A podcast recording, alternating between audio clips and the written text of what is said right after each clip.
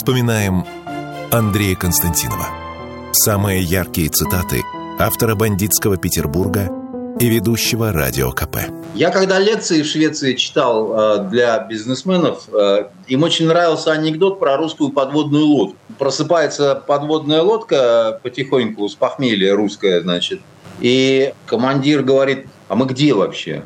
Какие у нас координаты? На что ему штурман говорит, определить сейчас невозможно, поскольку Кок уронил молоток на компас, и мы где-то вот в принципе, где-то мы в принципе в Северном море, но точно сказать трудно. Командир дает команду на то, чтобы поднять перископ, спрашивает боевую часть, что наблюдает. Они говорят, мы видим торговое судно под шведским флагом. Командир дает распоряжение в боевую рубку о том, чтобы пуск боевыми торпедами. И штурману говорит, сейчас эти шведы передадут сигнал СОС и свои координаты. И смотрите, чтобы это было последний раз.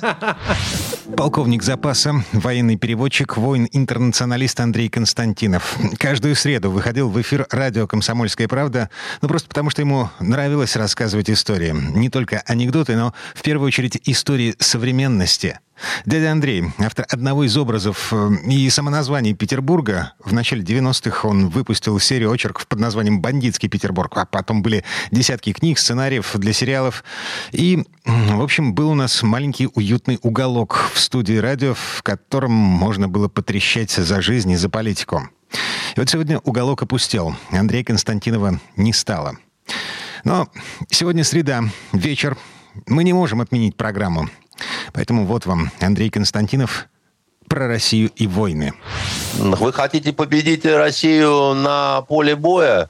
Ну, попытайтесь, да. Вы, вы, вы представляете себе цену, которую придется... И кто ее будет платить? Россия не только выигрывала войны, да, бывали ситуации, что и проигрывала, да, это и Крымская война, и русско-японская война. Но э, вообще, когда война проиграна, то наступает время какого-то внешнего диктата. А у нас уникальный народ, который не приемлет это, который не приемлет это вот э, в силу ну, какой-то вот невозможности принять, как бы, да, и, и готов отдать жизнь человек за то, чтобы не было так. Потому что иначе это очень трудно объяснить. Знаете, один генерал немецкий во время Отечественной войны, он а, все время каждый день дневник вел. И вот у него, когда он в России был, э, зимой повесили двух партизан. Он видел их каждый день э, замерзших на морозе, как ледышки, э, на этой виселице их не снимали. И он говорил, я не понимаю, почему они отказались назвать свои имена согласились умереть безвестными.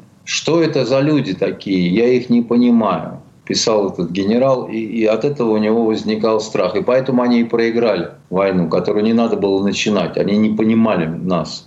И э, в этом самое главное способность мобилизовываться, когда уже э, претензии к власти, они уходят на второй, на третий план. И когда мы говорим, мы со своей властью сами разберемся, и ругать нашу власть, это можем только мы, а вы все остальные, так сказать, не надо лезть в нашу кухню. Вот и все. А если вы полезете в нашу кухню и будете нам говорить, кого нам выбирать, кого нам не выбирать, ну, тогда будет нехорошо. Любые такие масштабные попытки э, нанести России поражение, они э, прежде всего базировались на том, что народ с удовольствием перейдет на сторону врага. Так считал Наполеон, так считал Гитлер, и так считали всяческие чубайсы. И все они ошибались. При том, что еще раз говорю, что вот э, не все были со, согласны с кардинальным курсом каким-то. Но еще более не согласны с внешним диктатом. А вот еще Андрей Константинов рассуждает о разделе Украины по корейскому сценарию и об идеальном результате специальной военной операции. Нанесение э, серьезного поражения Западу, который, собственно говоря, сподвиг Украину на вот это вот все. Дальше э, задача э, тяжелая очень, потому что демилитаризация Украины нужна, нужна. Как ее добиться, достаточно сложно. Собственно говоря, Путин провозгласил цели на специальной военной операции, да, денацификация, демилитаризация, защита Донбасса. У нас, к сожалению, за почти два года ни одна из этих целей не достигнута. То есть они тяжелы в достижении. Я, например, не очень понимаю, как, ну хорошо, там мы можем взять Киев, но как э, продвигать программу вот этой денацификации, я не очень себе понимаю. Как э, строить какие-то отношения, я не очень себе понимаю. А, получать какую-то террористическую партизанскую войну не на Западной Украине, а на гораздо большей территории, это такой успех, ну как сказать, да, относительный, я бы так сказал. Поэтому идеальный вариант – это победа Запада, соответственно, это разгром э, Украины, но это только такой вот первый этап, за которым более сложные этапы начинаются, и они э, более сложны вот э, в их э, достижении. И мне кажется, что пока над ними еще никто э, всерьез не думал. А в общем-то зря, потому что раскодировка, допустим, народа, которого явно э, с помощью каких-то сектантских технологий закодировали в бандеровцев, ну, это как угодно можно к чему угодно относиться, но Бандера и Шухевич – это нацисты. Любить нацистов – это, это я не знаю что. Ну, а тем более, когда евреи любят нацистов, ну, явно что-то здесь такое вот э, волшебное применено. Ну, не могут евреи любить нацистов. Как бы не, не, не, это невозможно. А опыт показывает, что э, сектантские технологии, они настолько страшные, что человек э, оказывается порченным навсегда. То есть э, его даже вырывают из этой секты, а он все время думает о том, как бы туда, вот обратно.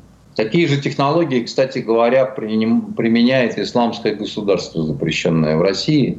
Это тоже своего рода сектантские технологии. Когда человек э, в своей ереси, в этой ужасной, готов и смерть принимать, и мученическую смерть, и все такое прочее. Как решать эту задачу, я не знаю. Речь все время шла о разделе Украины, понимаете? Потому что это собственно говоря, две плохо сочетаемые страны, да, вот где а, у людей отношения своеобразные друг к другу и так далее и, и тому подобное. А касаемо же, значит, именно вот э, корейского варианта, он очень сложный, он бюрократически очень сложный кто это будет все делать, понимаете? Для этого нужен, ну, такой очень серьезный консенсус, понимаете, вот, э, на который сейчас нету... Понимаете, когда, когда это все было вот относительно Кореи, мир был наивнее, проще угу. больше хотелось быть в мире. Угу. А сейчас, так сказать, отморозь западная, они забыли о том, что такое глобальная война, о том, что, так сказать, как это будет, э, как это может быть мучительно больно, и они живут э, в состоянии, надо победить Россию на поле боя. А если победить Россию на поле боя, про какие корейские какие-то варианты, может быть, э, вообще... Э, или, или я не знаю, или, или что он там себе напридумывал. А вот Андрей Константинов размышляет о том, как мы, Россия и весь мир вообще докатились до нынешнего состояния. Я, например, считаю, что месье Горбачев значит, э, этот человек был, ну, как минимум, очень плохой специалист. Вообще, я его еще и предателем считаю, но это такое уже немножко оценочное э, суждение. Я считаю, что это сельский житель, что ему хорошо было на комбайне, на Ставропольщине, там и надо было находиться. Точно так же, как Ельцину, вот, ну, у него неплохо получалось дома невысокие строить. Вот и занимался бы этим. У нас с последними руководителями Советского Союза были ну, такие серьезные проблемы просто с точки зрения ну, образования. Ну, Андрей, да не все из крестьянства вышедшие, ну а Хрущев тот же. Но дело в том, что, э, вы понимаете, не всякая кухарка может э, руководить государством. Я до сих пор в ужасе, понимаете, вот э, как в этом, в острове Сокровищ, до сих пор мне снятся буруны проклятого острова Сокровищ и хриплый голос капитана Флинта. Пиастр, пиастр, пиастр. Да? Мне до сих пор вот этот Горбачевский говорок снится да. Думаю, что одюжим. Уверен, что убежден, и это питает мою позицию, потому что накоплен огромный потенциал. Понимаете, да это к психиатру надо было отводить человека. Мы тут посоветовались с академиком Аганбегяном и, пролетая над вашей кочегаркой, видели, что с экологией еще не все в порядке. Вот такой человек, понимаете, руководил нашей страной. То есть получается, что кроме Сталина у нас, по вашему мнению, э, сильных и... Вовсе нет. Ну зачем же так-то? Я просто спрашиваю. Я считаю, что у нас э, очень достойный человек был Леонид Ильич Брежнев. Кстати говоря, чуть ли не единственный, который лично воевал который лично ну, да. заслужил орден Красной Звезды. Между прочим, был против ввода войск в Афганистан, потому что очень хорошо знал, что такое война. Он на малой земле, да, потом над ним смеялись, вот это вот, но э, на самом деле э, он э, не такой уж некомпетентный был э, руководитель, я скажу. Ну, Хрущев ну, мягко говоря, да, его заносило. Мягко Очень говоря, сильно. да не так их и много было-то по большому счету. Андропов, Черненко, да Горбачев, все. Андропов, э, Черненко, люди были очень пожилые и, и глубоко больные, понимаете. Они успели погоду поруководить э, государством. Да и вот эта вот сама чехарда, понимаете, как, которая приводила к тому, что, значит, у одних одно мнение, у других другое мнение, да. Люди это ощущали, и э, получалось не очень хорошо. До сих пор двойственная позиция по отношению к тому, как тогда вот говорили, а не я тебя туда посылал, вот иди к, к тем, кто тебя туда посылал, там, с ними. А, но для, для меня, понимаете, одна из самых страшных историй, ну вот а, интернациональный долг а, выполнял наш ракетчик во Вьетнаме. Он взял и сбил последней ракетой Маке, этого сенатора-то Маккейна, да, вот этого, который попал в плен, соответственно, и так далее. Uh-huh, uh-huh. Вот он страшно умирал, этот ракетчик. Вот он, умирая, держал свой орден этот Красной Звезды, а до этого он рассказывал корреспонденту о том, что думал о том, не продать ли его, чтобы купить обезболивающее, потому что у него была онкология, ему больно было. Вот этот человек, который, в принципе, он победил того, кто чуть не стал президентом Соединенных Штатов, да, последней ракетой захреначил его, понимаете? Андрей, этот вопрос победил ли в итоге, умирая победил, от, победил. От, от, рака он, в страшной боли? Он э... победил. Нет, нет, вы послушайте меня, Кирилл. Он победил, он все сделал как надо. Государство потом его предало, плюнуло, понимаете, и оставило его вдвоем с этим орденом, понимаете а он победил. Вот такая вот штука получается, понимаете? Только мы своих победителей, вот таких, как этот э, подполковник, вот оставляем вот так вот в нищете помирать и считаем, что так оно нормально, и извиняться за это не нужно. А этого, значит, э, выродка, который ненавидел э, все русское, да, значит, приезжал на Майдан и так далее, вся Америка хоронила. Его вся Америка хоронила. Вся Америка хоронила сбитого летчика, а того, кто его сбил, на него плюнула страна, понимаете? О, о, какие мы интересные люди, о, как мы широко живем. Но это же какой-то бред на самом деле сумасшедшего. А теперь прервемся буквально на пару минут.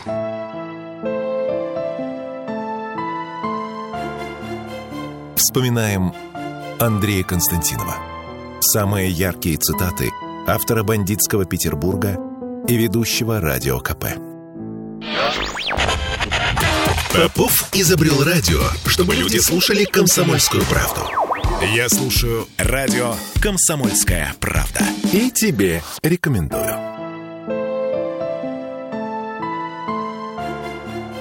Вспоминаем Андрея Константинова. Самые яркие цитаты автора «Бандитского Петербурга» и ведущего «Радио КП». Писателя, журналиста, военного переводчика Андрея Константинова не стало сегодня. Ему было 60 лет, и пока у кого-то на столе наполненный до краев стопка с горбушкой черного, мы слушаем. Слушаем фрагменты наших разговоров, которые выходили в эфир каждую среду. Например, о культуре и патриотизме. При всех сложностях, при всех э, тратах, которые уходили на СВО, э, мы богатая страна.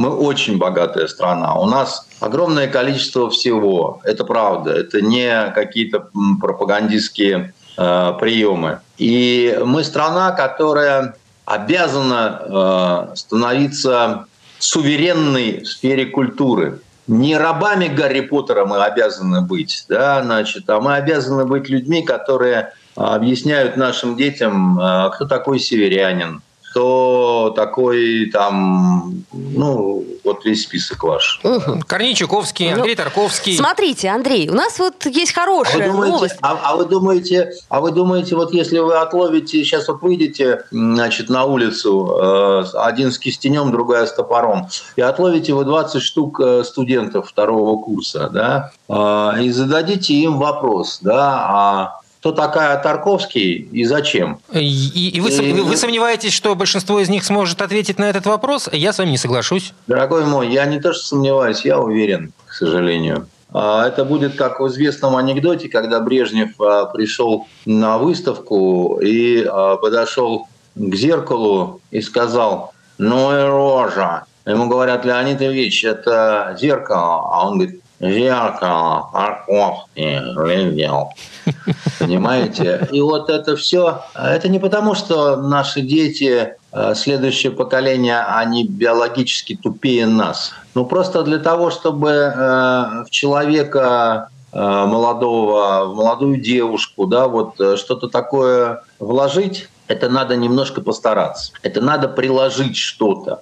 Для этого недостаточно какого-то такого вот байопика, я не знаю, про Достоевского. А вот эти все «я хочу, чтобы к штыку приравняли перо», а как оказалось, это не про нас. Хорошо в этом понимал э, товарищ Сталин. Он действовал по принципу «нужно много молока, чтобы из этого молока э, получить, э, конечно, поменьше сливок, но это будут настоящие сливки». Собрал бы, так сказать, всю эту художественную значит, э, гопшарагу и сказал «сейчас поедем в Сибирь все вместе, и то, насколько быстро вы из Сибири вернетесь в цивилизованную жизнь, зависит исключительно от вас и вашего таланта. Угу. То есть таким, вот, таким да. образом исключительно. Хорошо. То есть, а, а каким еще, если это необходимо моей стране, для того, чтобы победить, это необходимо как атомная бомба? Да мне плевать, какое у них будет настроение. Я хочу, чтобы, так сказать, они понимали, так сказать, что это надо делать. А, мне в свое время господин Гусинский через посредника здесь в в Петербурге, известного очень медиа-менеджера, предлагал сделать э, продолжение э, бандитского Петербурга, где один из адвокатов выживает. Не, неожиданным образом. I'll be back, говорит. Я тоже это сказал. Я говорю, а как там, значит, э, каждому по контрольному выстрелу в голову? Ничего, ничего сказали мне это В жизни все бывает. Нейрохирурги а, талантливые. А, а уж как это? Вынырнув на поверхность, Рокомболь первым делом а, осмотрелся. Это когда значит, автору убившему Рокомболя, которого там в сундук, в цепи, на дно моря, и он уже не мог выплыть, потому что Пуансон де Труаяле, так сказать, он устал от этого ракомболя. А потом его соблазнили огромными деньгами. И он сказал, ладно, все, оживляем. Говорит, а как же вы оживите он на дне океана? Он говорит, не ваше дело. И, значит, следующая часть начиналась словами, вы, вынырнув на поверхность, ракомболь первым делом огляделся. Я вот, даже боюсь да. представить, чем будет начинаться, какими словами брат 3 в таком случае. Да, но, но я считаю, что цепляясь за старое, ты никогда не откроешь новые смыслы. Да, вот бесконечные продолжения – это как в Советском Союзе привозил кто-то жевательную резинку, ее жевали всем классом. Да-да-да, было-было, и... передавали друг другу, это правда. Угу. И уже когда вкуса нет, ничего ну, нет. Ну ничего, главное да. же жевать было, Андрей, а, а, а мы, мы, по-моему, вообще живем во время простых смыслов. У нас вот сейчас вот э, что не, не посмотри, не обязательно кинематограф, любое, то, что мы типа называем искусством, там все такое на поверхности. Там, по большому счету, копать не надо, думать не, не, не требуется. Там вот тебе разжевали и на блюдечке предоставили. Тебе не надо ничего включать. Дело в том, что а, вот так, а, умерза, а, так умирают от а, холода. Ты перестаешь а, что-то чувствовать, а, тебе становится постепенно даже как-то тепло.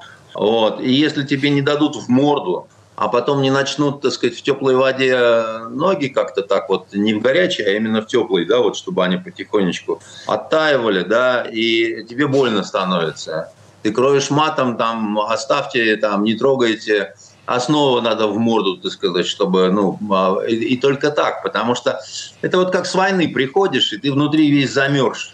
и вот, э, ну, замерзших совсем, да, там э, тебе не жалко никого, ни, ни, ни, ничего там. Ты э, едешь в автобусе, там смотришь в окошко, кто-то начинает сзади бузить, ты берешь его, выкидываешь, допустим, а тебя, на тебя кричат, что вы там хулиганы и так далее, а тебя ни он не, не, не колышет, кого ты выкинул, ни какие-то тетки жалостливые, вообще вот, все равно. Как бы единственное, страх под вечер приходит, что кошмар опять приснится. Да? Для этого надо водки. Так можно себя сгубить. Так да, может значит, быть в этом и... как бы и есть э, глобальный смысл, чтобы всех э, сгубить? Э, Чейз. Я имею в виду какой-то замысел, ну, э, не божественный, так замысел мировых правительств. Или... Я, я пытаюсь понять, что происходит. Чело- человек или женщина, да, и вообще все гуманоиды а, должны бороться, они должны выживать.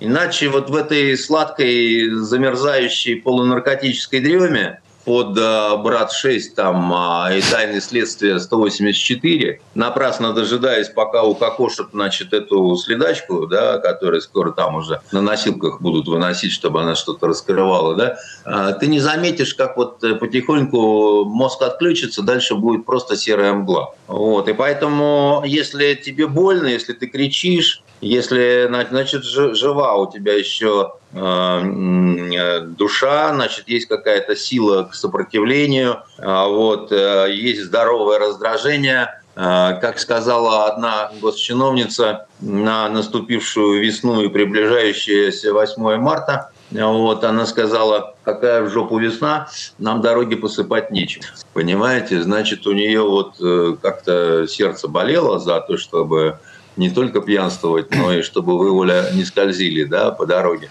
Но а, поскольку вот если мы говорим всерьез, то вот эти вот новые смыслы, это то, что не дает человеку заснуть, да, это то, что человека все-таки будет и заставляет идти э, вперед.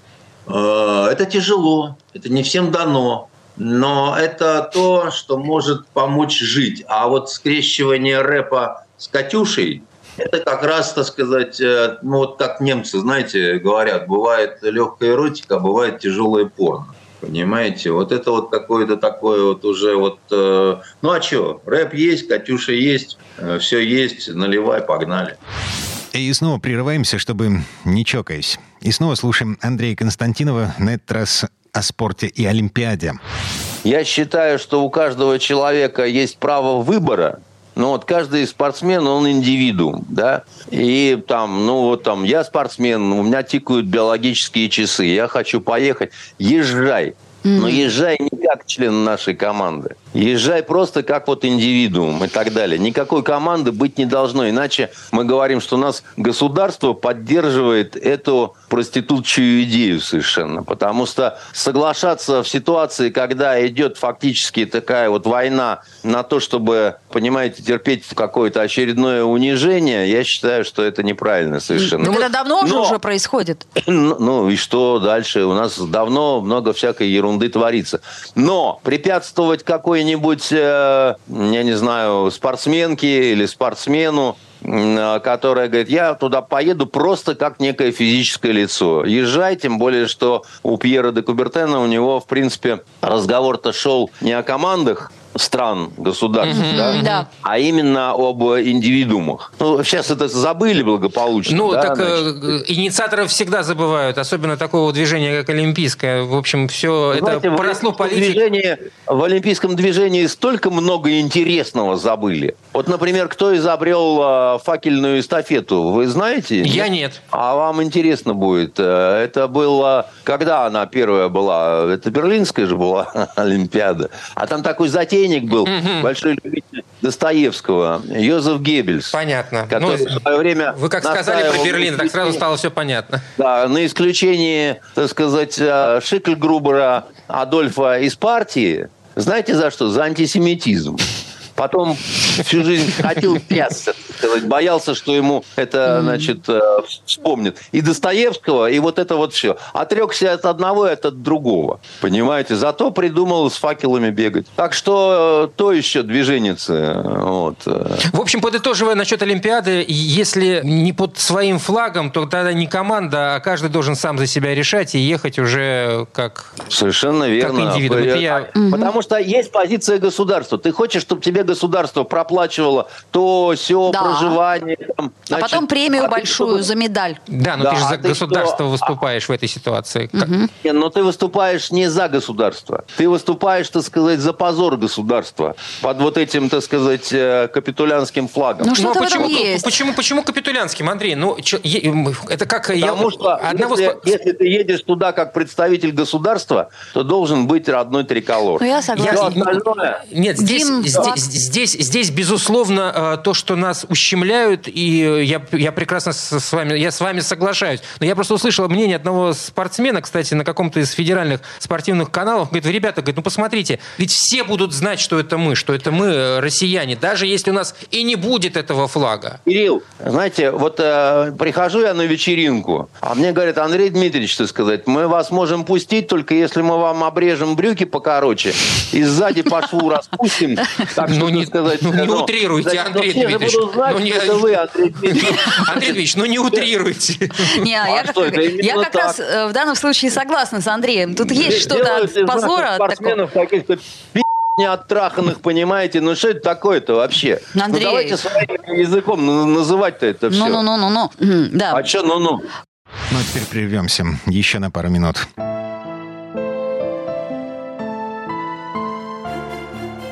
Вспоминаем Андрея Константинова. Самые яркие цитаты автора «Бандитского Петербурга» и ведущего «Радио КП». Я слушаю радио «Комсомольская правда», потому что здесь всегда разные точки зрения. И тебе рекомендую.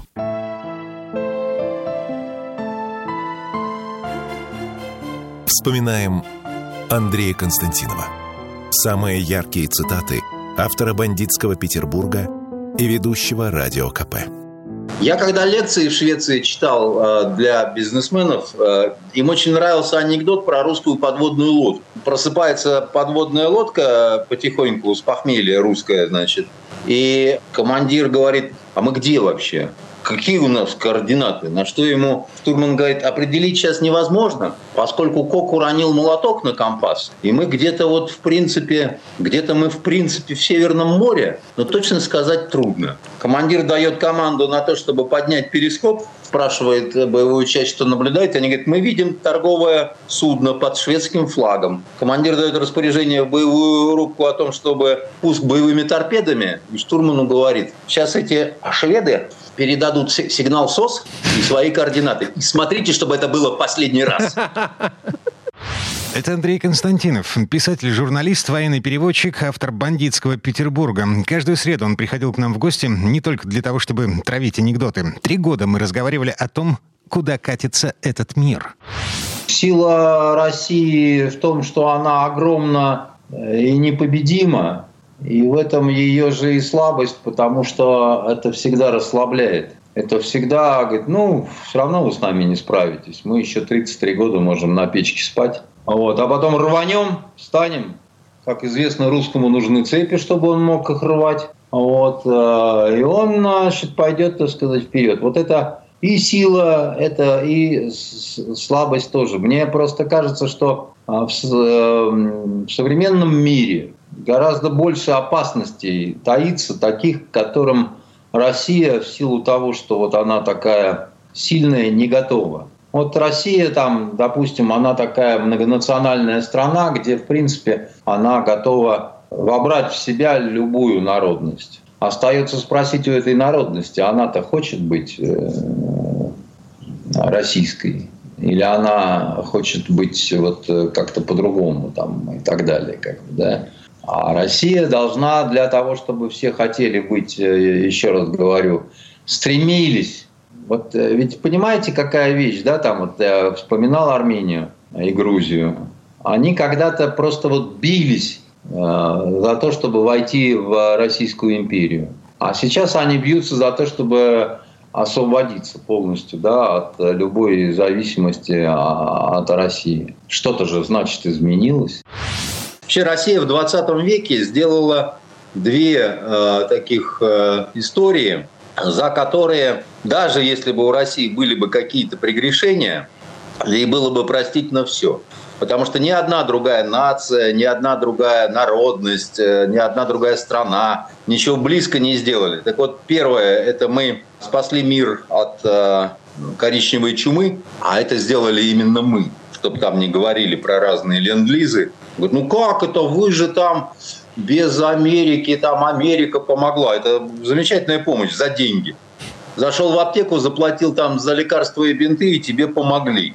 Вот. Э, поэтому все-таки это сделали мы, и без нас неизвестно, что было бы с человечеством, что и вызывает дикий зубовный скрежет. А вторая мы подарили миру космос. Это мы сделали. А вот, в отличие от пиндосов американских, которые подарили миру ядерную бомбу, способную уничтожить много людей. Вообще, как бы мы себя недооцениваем очень сильно в этом плане, в плане того, что мы сделали в 20 веке для мира. А вот еще несколько мыслей Андрея Константинова о том, как вклад России в мировую историю 20 века был разрушен, и о том, как это повлияло на наши текущие отношения с Китаем. Мы же, мы же разворачиваемся, все еще разворачиваемся на восток. Китай – это ведь прежде всего это цивилизация, которая прикидывается страной и государством. Понимаете? И у этой самой цивилизации у нее есть э, тысячелетние, многотысячелетние принципы, которые позволяли выживать э, в самые такие вот э, тяжелые для Китая времена.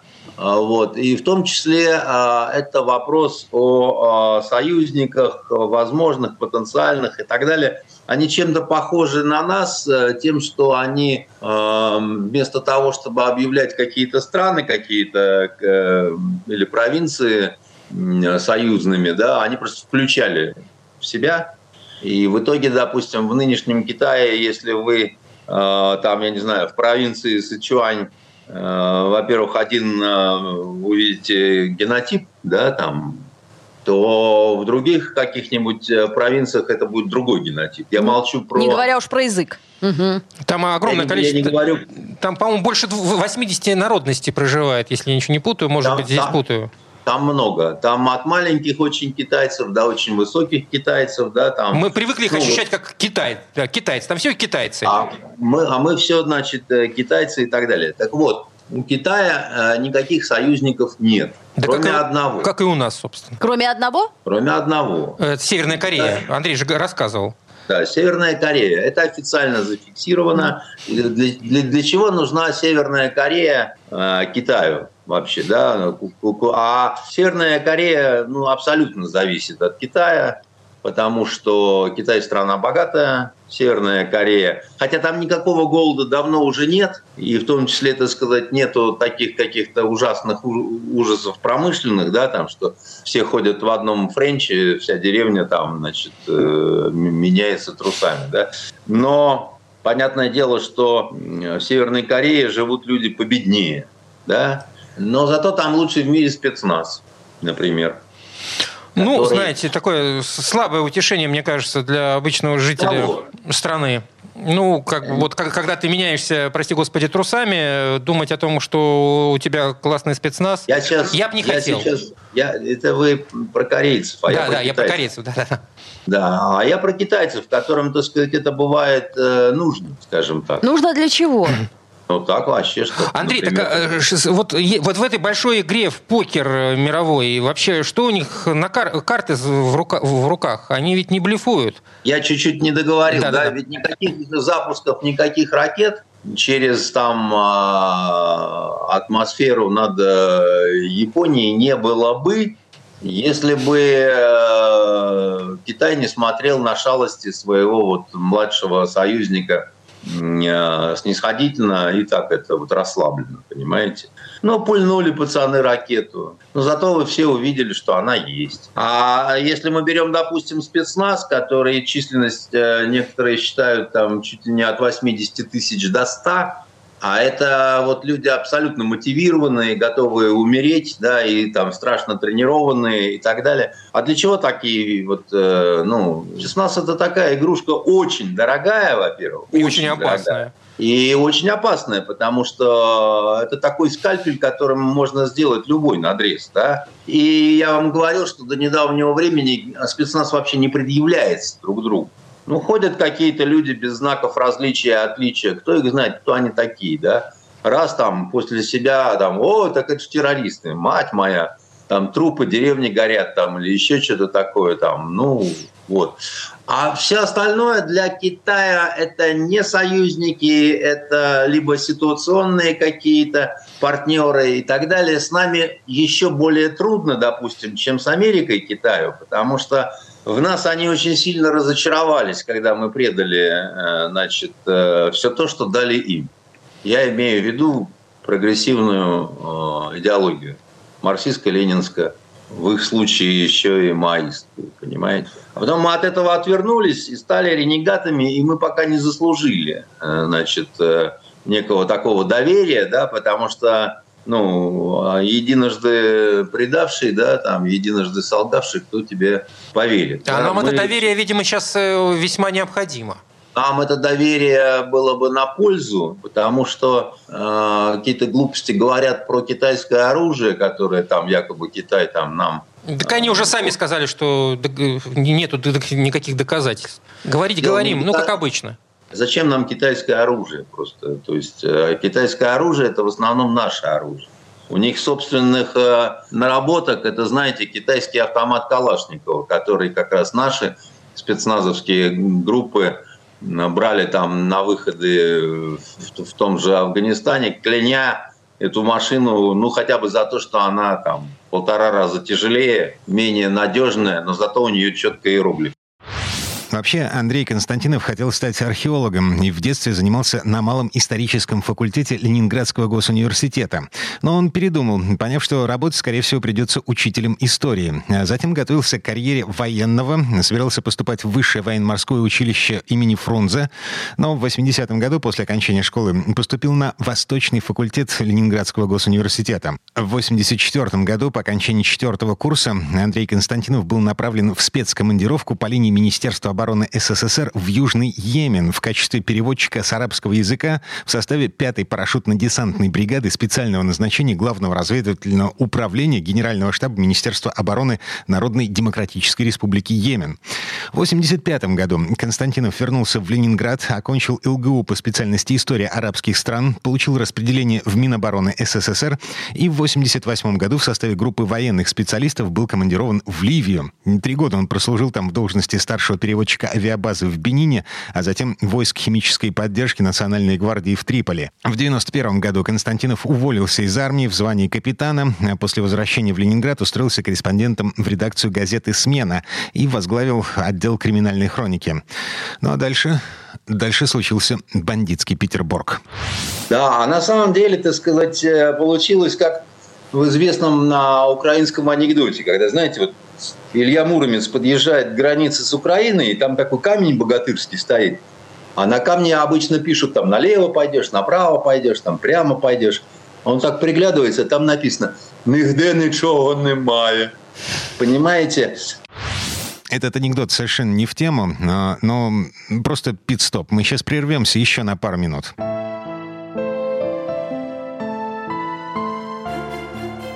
Вспоминаем Андрея Константинова. Самые яркие цитаты автора «Бандитского Петербурга» и ведущего «Радио КП». Слухами земля полнится. А на радио «Комсомольская правда». Только проверенная информация. Я слушаю «Комсомольскую правду» и тебе рекомендую. Вспоминаем Андрея Константинова. Самые яркие цитаты – автора «Бандитского Петербурга» и ведущего «Радио КП». И последняя четверть сегодняшней программы, в которой мы вспоминаем коллегу. Андрей Константинов ушел из жизни сегодня, в тот день, когда по расписанию должна была выходить его программа на радио «Комсомольская правда». В этой четверти давайте о женщинах. Константинов был убежденным феминистом.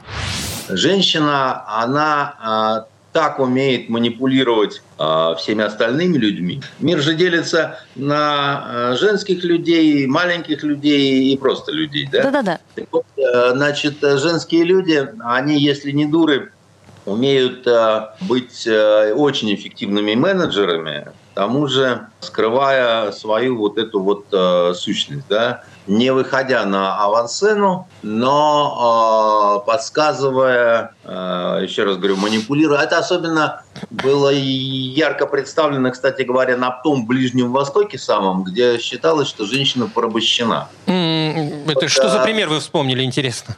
Это не пример, это даже целые системы. Вот, например, в пресловутой Османской империи все считают, что гарем – это такой огромный бассейн, и там, значит, э, плавают раздетые прошмандовки. И вот, значит, когда э, захотел э, падишах, он там вынимает очередную там и куда-то несет. На самом деле гарем – это учреждение, а, которое играло функцию, если хотите, своего рода Министерства иностранных дел, когда а, иностранные послы до того, как они добиваются аудиенции у султана, им нужно было обязательно поговорить, допустим, со старшей э, женой. Да, Поговорить? Значит, это были ну, естественно. А, а ты о чем думаешь? Я просто спросила, только, уточняю. Только говорить можно Все, было. только поговорить. Ну, поговорить, причем с соблюдением формальности определенных под надзором евнухов там а, и так далее. Иногда в а, халифате еще, допустим, и это было не только вот у турок, там а, были сбои, там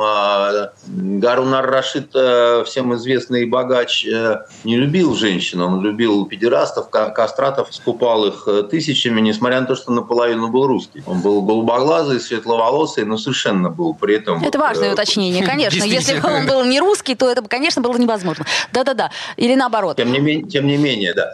Арабский путешественник Ибн Батута, которого называли э, журналистом а, Средневековья, он, например, когда попал однажды к ханифитам а, в Средней Азии, ханифиты – это такое направление в исламе, в данном случае речь идет об одном из а, эмиратов, ханств Среднего Востока. Он с удивлением писал о том, что, во-первых, поскольку они ханифиты, у них разрешено вино, а во-вторых, удивительная способность и власть есть у старшей жены а, верховного правителя, который не принимает ни одно э, решение, не посоветовавшись э, со своей значит, э, супругой, у которой физиологически такое необычное очень обстоятельство. Она каждую ночь или через ночь вновь становилась девственницей. Mm. Так у нее все было ну, устроено. Это может быть легенда. Что такая, ну. что такая была вот иллюзия, так сказать. И он ее от этого значит, уважал еще больше. Поэтому роль женщин в истории, так сказать, ее очень трудно переоценить. И поэтому мне тем более странно э, вот эти вот всякие там заходы там мету, значит, а я мету еще ширше. Значит, это все от какой-то вот э, невостребованности в деле, я бы так сказал. Ага. А э, мужчина, которого рядом нет э, какого-то женского контингента, э, значит, с которым он может посоветоваться по серьезным достаточно вещам, он просто ну, обрубает себе половину сам Андрей Константинов был женат трижды. Вместе с актрисой Натальей Кругловой у него двое детей. Девочка Елизавета и мальчик Дмитрий. Он, кстати, сейчас служит в армии, срочную. А жена Наталья до последнего дня была верным помощником мужу. У нас э, в России э, Вообще-то этот вот э, феминизм, суфражизм, как угодно называйте, он имеет достаточно серьезные такие толстые такие корни, сытные. Где, собственно говоря, женщина первая получила право голоса-то? Ну так вот, э, нас Запад всегда учит всякому там разному, там, угу. да, такому, сякому. А э, у нас, знаете ли, так вот э, произошло. Да, в то время как на гнилом Западе, вы слышали о том, например, чтобы в дивной свободной Франции, где там старина Вольтер обещал, что вот ваше мнение мне глубоко противно, но за ваше право высказывать его я готов отдать жизнь. Правда, потом а, под этим флагом засадил в Бастилию собственную квартирную хозяйку, чтобы не платить э, квартплату. Так вот, в этой самой, значит, э, чудесной, совершенно свободной Франции где-то до 70-х годов 20 века. Женщ... Да, 20 века уже, конечно. Женщина, не побоюсь этого слова, чтобы купить и надеть брючный костюм, должна была и спросить официального разрешения мужа. До 70-х годов 20 века? Да, да, да. А то есть а... она по улице ходить должна была с бумажкой? Что у меня есть разрешение. Товарищи, у меня разрешение официальное мужа. Ну, а, ну, ну в этих а, чудесных западных странах а, много чего было такого любопытного в плане женской свободы. А в Швейцарии, если вы посмотрите, когда там в последнем кантоне разрешили женщинам таки голосовать, с вами сделается сердцебиение, ибо это уже вообще были, по-моему, 80-е годы. Вот, а если мы берем, допустим, Соединенные Штаты Америки, ну, не будем трогать цветных женщин, которым там надо было сидеть где-то отдельно, если мы берем там американский юг. Но вы знаете, что были, по-моему, два штата, где определенные сексуальные позы – были уголовно преследуемы. Ну, а американская в этом плане славится своими э, интересными законами, которые не, не, до, сих нет, пор, нет, до сих пор остались в каких-то штатах. Неосуждаемыми, э, так сказать, э, как это, как вы можете, по собачьи, так сказать, это, значит, демонстрирует некое доминирование мужчин, а уголовно преследуемые. То есть, барышня, пожалуйте, турма, получите баланду, понимаете? А, извините, а каким образом это отлавливалось? Это, это, это другой вопрос. Я боюсь, я боюсь. А тем, же, а тем же самым, как вы все, э, значит, э, страшно обижаетесь, когда прелюбодейку в мусульманских некоторых странах забивают камнями. В этой э, наиболее оболганной мировой религии есть оговорочка. Там должно быть два свидетеля. А вот этой оговорки нету в, в американском законодательстве относительно позы прачки, понимаете? А у мусульман есть. Только где же вы возьмете? Вы, я смотрю, как-то так затасковали. Ольга. Да нет, Андрей, просто видите, мы любим... Что-то вспомнилось. Мы, мы, мы, мы, во-первых, любим, любим с вами вспоминать, что там было, вот что там было когда-то давно, да, а вот, э, собственно, когда у нас э, в Петербурге здесь губернатором была Валентина Ивановна Матвиенко, э, очень принято было говорить о политике женским лицом, а сейчас как-то вот эти разговоры, они Ну вот смотрите, я вам просто маленькую коротенькую статистику приведу. Вот, значит, Госдума да, из 450 избранных депутатов, значит, женщин 15%, э, то есть 68 человек. Это в Госдуме. Кириллу такая зарисовка, занимательная этнография, да, во времена Валентины Ивановны Матвиенки, э, которая была чудо какая совершенно женщина. И... Есть, слава Богу. Есть, слава Богу, да не у нас. Я увы, имею в виду а... как губернатор. Да-да-да. Женщина-праздник такая для всего города. И царица Смольного, и вообще, так сказать, э, в карты замечательно играла. Да я, а, а, а, главное, общалась с журналистами, что всегда нас радовало. Мы однажды с ней в Смольном в карты, собственно, играли. На раздевание? Значит, Извините, Андрей. А, она, она проиграла американку, играли просто просто так. На интерес, на интерес называется. Да, она сказала, что она выигрывала у Карпова в, в дурака. В дурака играли там такая тайная столовая. Э, она, она всегда была такая очень... Э, я-то ее помню э, с ее обкомовских комсомольских времен. Это что-то было такое вообще невероятное. То есть это была какая-то сексуальная бомба. И она, когда шла, неслась по коридору, это напоминало поезд метро. То есть вот сначала поток воздуха, и только потом сам поезд, значит, выдвигается. Очень похоже, очень-очень-очень. Но, но при этом вот такой момент. При ней, я так понимаю, действовал какой-то негласный запрет, и по коридорам Смольного в мини-юбках не ходили. И вообще, так сказать, в юбках ходили по а, минимуму. Я уж не знаю, совпадение это или нет, но это бросалось э, в глаза мне как старому мимознику, так сказать, это вот было все э, очень интересно. Это та зарисовка, про которую вы хотели рассказать. Но здесь, здесь, здесь главный вопрос, э, э, ну, действительно ли женщина может поменять политику, если их будет больше в этой самой политике? Я сейчас про Россию говорю. Я сейчас не, буду, не будем вспоминать там Швецию и так далее. Женщина вообще может все и значительно больше, чем это представляется мужчинам, которые привыкли себя считать такими вот Э, лидерами, очень сильными, очень такими здоровыми, проламывателями стен и так далее. Потому что женщина, она по определению, за счет нее выживает потомство. И именно поэтому природа заложила в женщину большую способность к выживанию, к более правильному выбору, способность к каким-то компромиссам. А, а компромисс это всегда возможность э, решения какой-то трудной задачи, в том числе и личной, как вот, собственно говоря, Александр Сергеевич Пушкин подметил, когда вот э, Людмилу э, Карл украл, и потом, помните, она там поплакала и села кушать. И на этом к сожалению, все. Традиционные разговоры с Андреем Константиновым каждую среду на радио «Комсомольская правда» о том, куда катится этот мир, завершены. В связи с тем, что в этом мире стало на одного талантливого человека меньше. Ночь и тишина, данная навек. Дождь, а может быть, падает снег. Вспоминаем Андрея Константинова – Самые яркие цитаты автора «Бандитского Петербурга» и ведущего «Радио КП».